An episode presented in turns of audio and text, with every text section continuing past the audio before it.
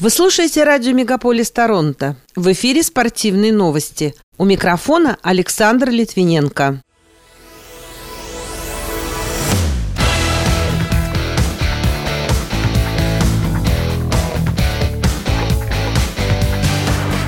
Торонто похоронили 18-летнего игрока хоккейного клуба «Лондон Найтс». Александр Овечкин обошел канадца Горди Хоу по количеству заброшенных шайб в Национальной хоккейной лиге. Фигуристка Елизавета Туктамышева сравнила бронзу чемпионата России с серебром первенства мира. А норвежским лыжникам не хватает россиян на международных соревнованиях для ощущения конкуренции.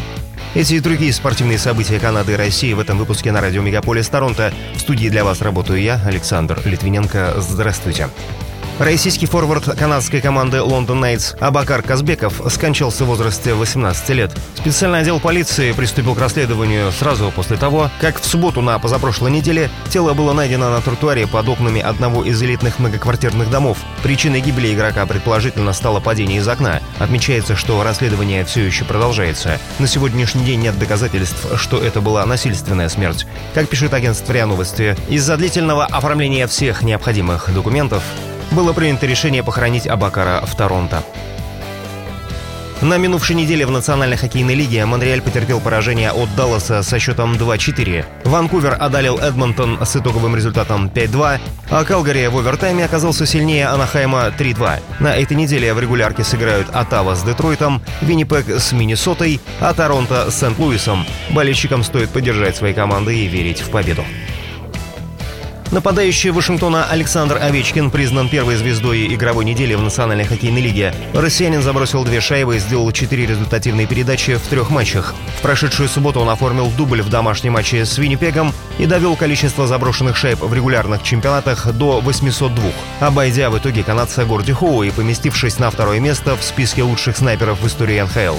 Лидером по этому показателю является канадец Уэн Грецки, забросивший в свое время 894 шайбы. Второй звездой недели признан вратарь Колорадо Александр Георгиев. Он помог своей команде одержать три победы в трех матчах, отразив при этом 96,5% бросков по своим воротам. Третьей звездой признали шведского нападающего Ванкувера Элиаса Питерсона. За два матча он забросил две шайбы и сделал пять результативных передач.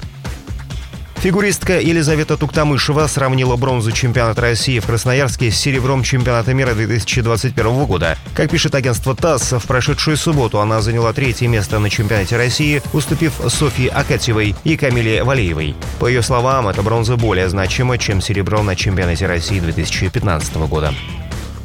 Спортивные чиновники возможный переход Российского футбольного союза в Азиатскую конфедерацию футбола назвали катастрофой, сообщает агентство РИА Новости. Соответствующее решение будет рассмотрено 27 декабря. По словам экспертов, россияне затратили много средств и сил на ориентирование западной манере игры. Теперь необходимо перестраиваться.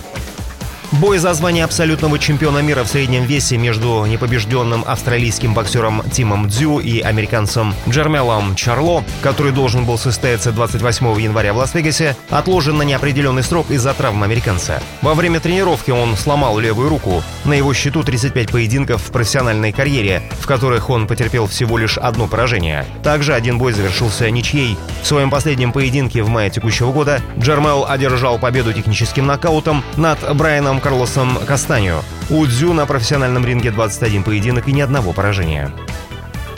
Двукратный олимпийский чемпион по лыжным гонкам норвежец Петер Нортук заявил, что возвращение россиян может оживить мужские соревнования на международном уровне. Международная федерация лыжного спорта и сноуборда из-за ситуации на Украине отстранила россиян и белорусов от заключительных стартов прошлого сезона. На сегодняшний день в лыжных гонках и биатлоне низкий уровень конкуренции. В этой связи данный вид спорта теряет зрелищность. Шведская хоккеистка Ким Хассан рассказала о жизни в России во время выступления за подмосковный клуб «Торнадо». Ее слова приводит издание «Экспрессен». Больше всего ей запомнилось то, что было много алкоголя и отказываться от него считалось оскорблением. Иногда она просто притворялась нетрезвой, чтобы избежать похмелья. Она оценила проведенное в команде время как необычный, но хороший с хоккейной точки зрения год. Напомню, в ноябре канадский хоккеист клуба континентальной хоккейной лиги «Витязь» Скотт Уилсон описал жизнь в России фразой «глоток свежего воздуха». Диетологи составили список продуктов питания, которые помогут сохранить активность, работоспособность и повысить уровень энергии. В первую очередь рацион необходимо разнообразить жирами омега-3 и витамином D. Они нужны для здоровья сердца и сосудов, правильной работы мозга, красоты кожи и укрепления иммунитета. Организму в зимний период справиться со стрессом помогут рис, сухофрукты, гречка, чечевица и кукуруза. Пока это все спортивные события, представленные вашему вниманию на радио Мегаполис Торонто. В студии для вас работал Александр Литвиненко. Будьте здоровы и дружите со спортом.